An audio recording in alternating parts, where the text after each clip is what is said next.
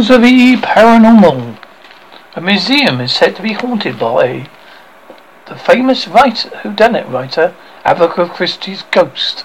Staff in the author's hometown claim Agatha Christie's books are mysteriously knocked off the gift shop shelves when no one is around. A ghostly apparition of a woman was filmed. Leaflets being apparently held around.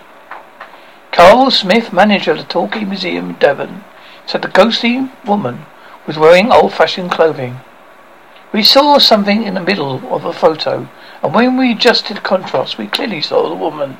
It was a bit of a surprise and pretty creepy. There was no one else present when the photo was taken, so we were at loss to explain it. Shop boss Francesca Ferrari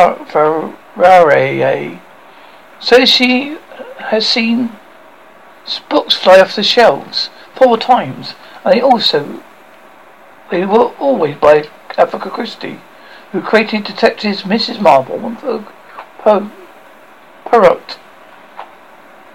In another incident, finger and thumbprints appeared inside of a case housing an Egyptian mummy, even though it had not been opened for years.